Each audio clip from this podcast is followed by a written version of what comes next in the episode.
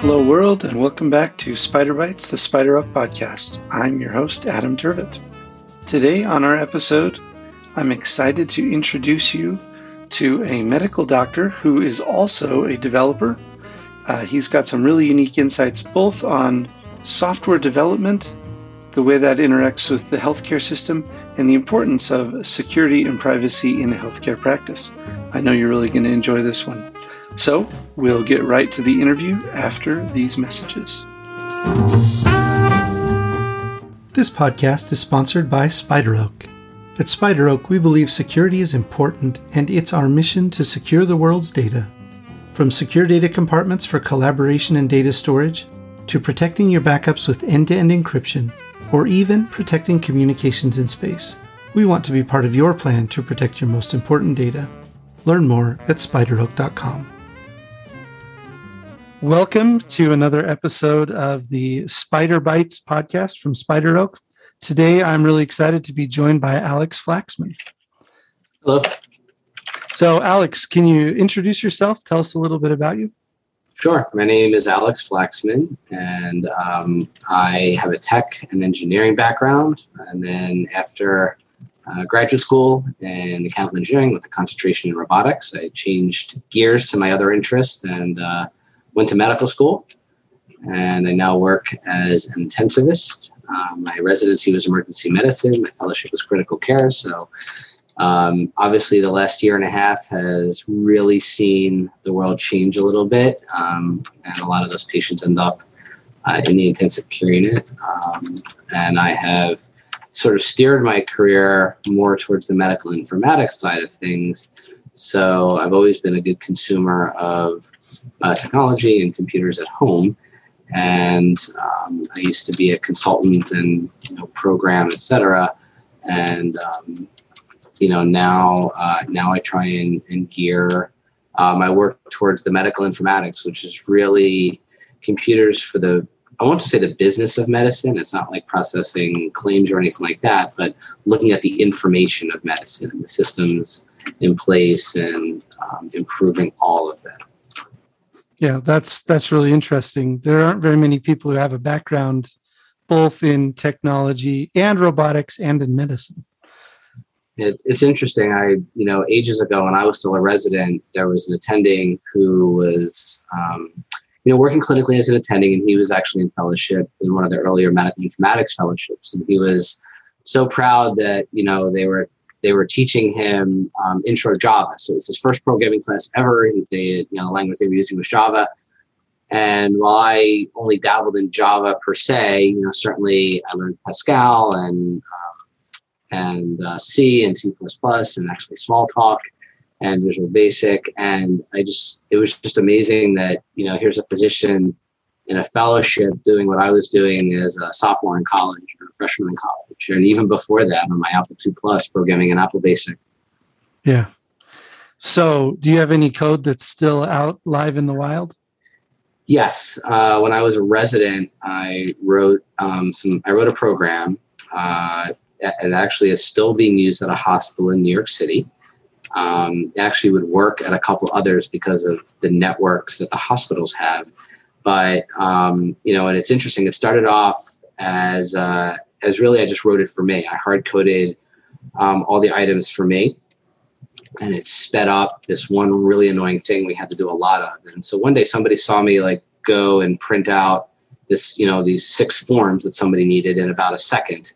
And he said, "Oh, can you, you know, how'd you do that?" And I told him. He said, "Oh, can you do that for me?" So okay, I copied everything, hard coded his name, made a different directory on my web server. I think it was John, and uh, you know then somebody else saw it so another 20 minutes and i had one for steve and then bob and then i realized every time i'm doing this it's another 20 minutes and there's a lot of people so i finally said all right i give up i i backed out i wrote an application um, using some of the earlier technology with um, that i worked with the adobe intern when i was an intern at sap in foster city california and um, so I wrote an application, and then um, when someone said, "Can you just do that for me?" I could, it was a second to add their name, and uh, and then it worked. And so that when I was done residency and leaving, the people who were staying, um, a couple were staying as attendings there. A couple people were younger than me, so they were, or I should say, early in the career. Than me and a couple of the physician assistants who work there, you know, as their permanent job. One of them came up and said, "You're not gonna shut that off, are you?"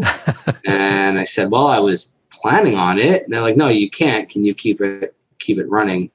So, um, kind of by an unwritten handshake, they just didn't tell anybody else about it because, although it was starting to cost me money, not a lot. Um, but it was starting to get usage that was an issue. So they just didn't tell anybody else in other departments. And so I think just the emergency department was using it. And then those people, when they would go to other departments, um, would use the application. So it's still running. Um, it's written in Visual Basic Script and active server pages. So my new side gig is going to be to rework it. Um, now I'm actually an attending physician, so I can do a little more of the medical research behind some of the forms, and um, then I will have to up my programming skills.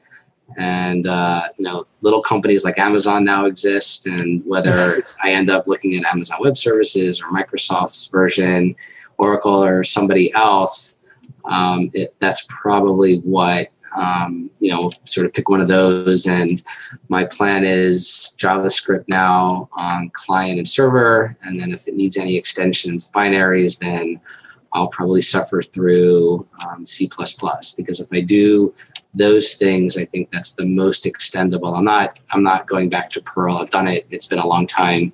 I think I can take one more level of abstraction to JavaScript and C C++ if I really have to, um, or maybe maybe I'll get to the point where I can hire somebody for the C++ part.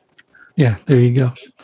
Well, that's that's pretty exciting that you uh, both that you know your hobby is still out there and and live and also that it, it's been beneficial to your you know your professional work in medicine.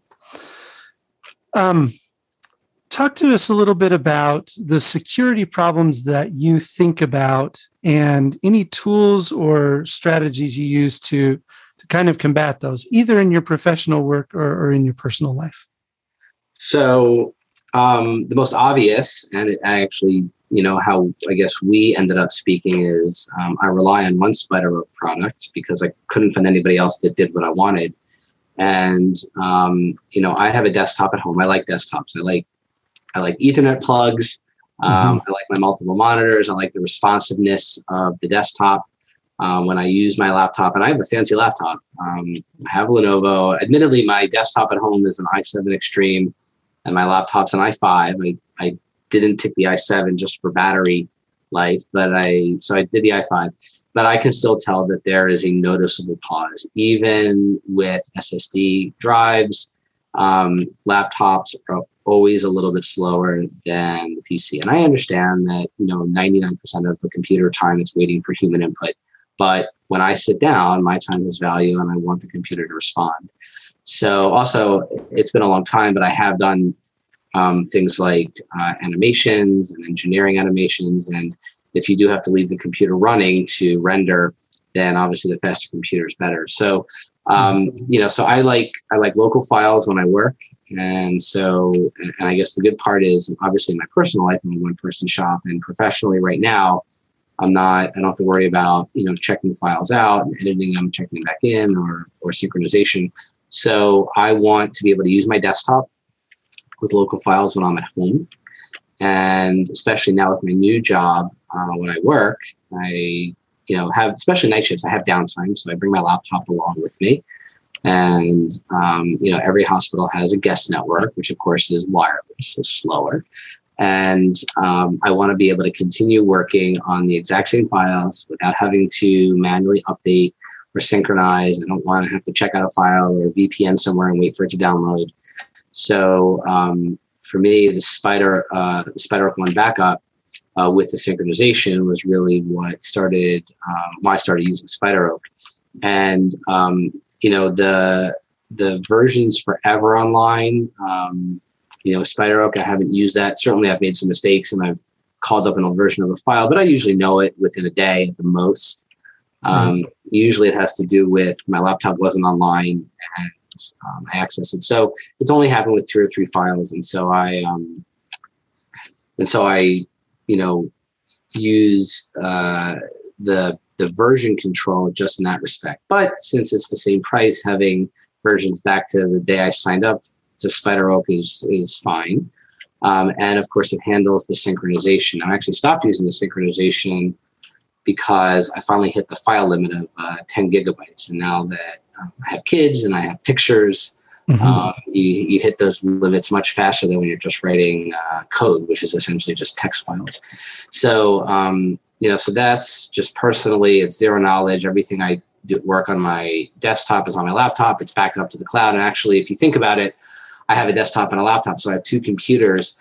Now, admittedly, God forbid there's a fire at my house, I would lose both of them and I'd rely on the online backup. But if a hard drive failed, I would I could pick up the other computer and continue working.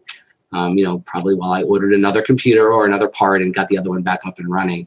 I even considered, um, you know, at a friend's house or at a relative's house, getting another desktop and just putting it there with the same Spider Oak running, just so I'd have another PC, another location. But I haven't quite that, that seemed like one more step that I wanted to do. So that's the personal security. Um, I know the files are encrypted and there's zero knowledge. Um, the key that I have to save forever is is secured in a couple locations. So again, God forbid there's a fire, um, you know, I'd still be able to retrieve all the files.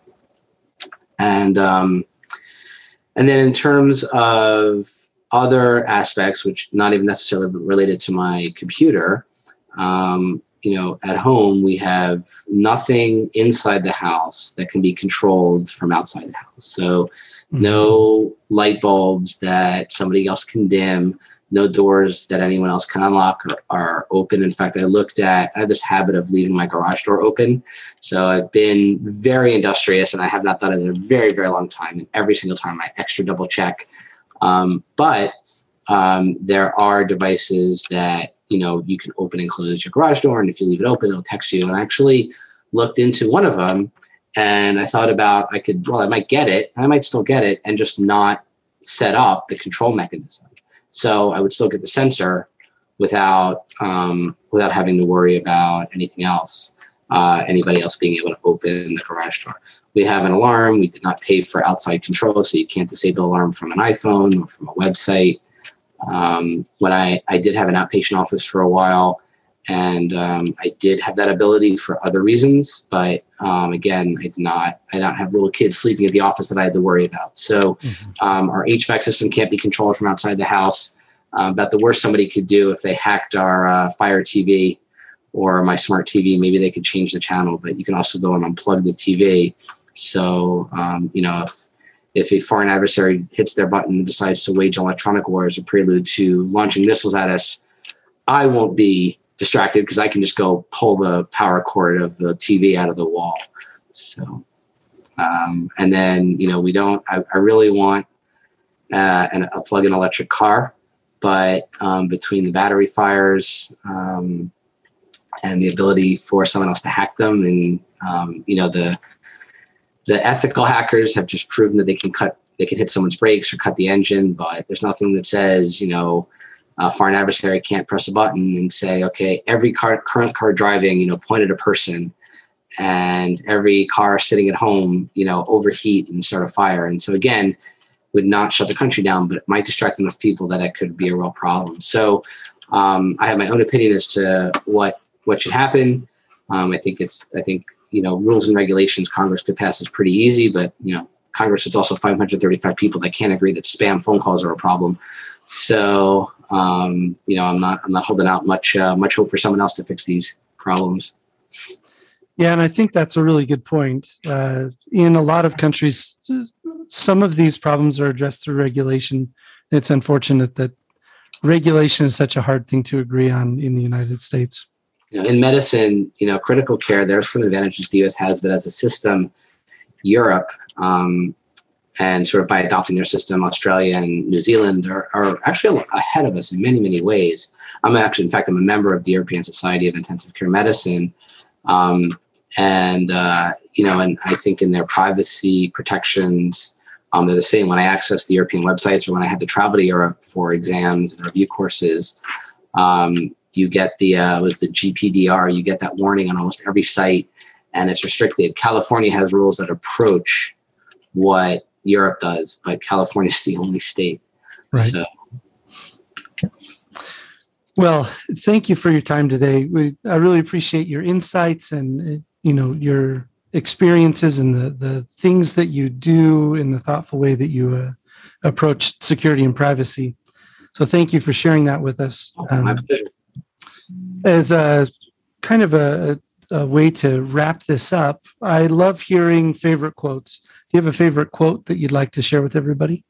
Um, sure. It's it's. Uh, I guess the, my favorite is probably more an emotional one. I certainly have plenty that uh, that are more practical, both within medicine or in general about engineering or life. But um, you know, since I did pick medicine as my as my field and my primary um, endeavor, no matter what I do with technology, um, the best quote um, was in the movie Field of Dreams. Um, it was not even in the book, um, was Joe, but um, there's a doctor who had played baseball and mm-hmm. he only got into the majors and he got part of one at bat, or he got to play the field, he didn't get an at bat.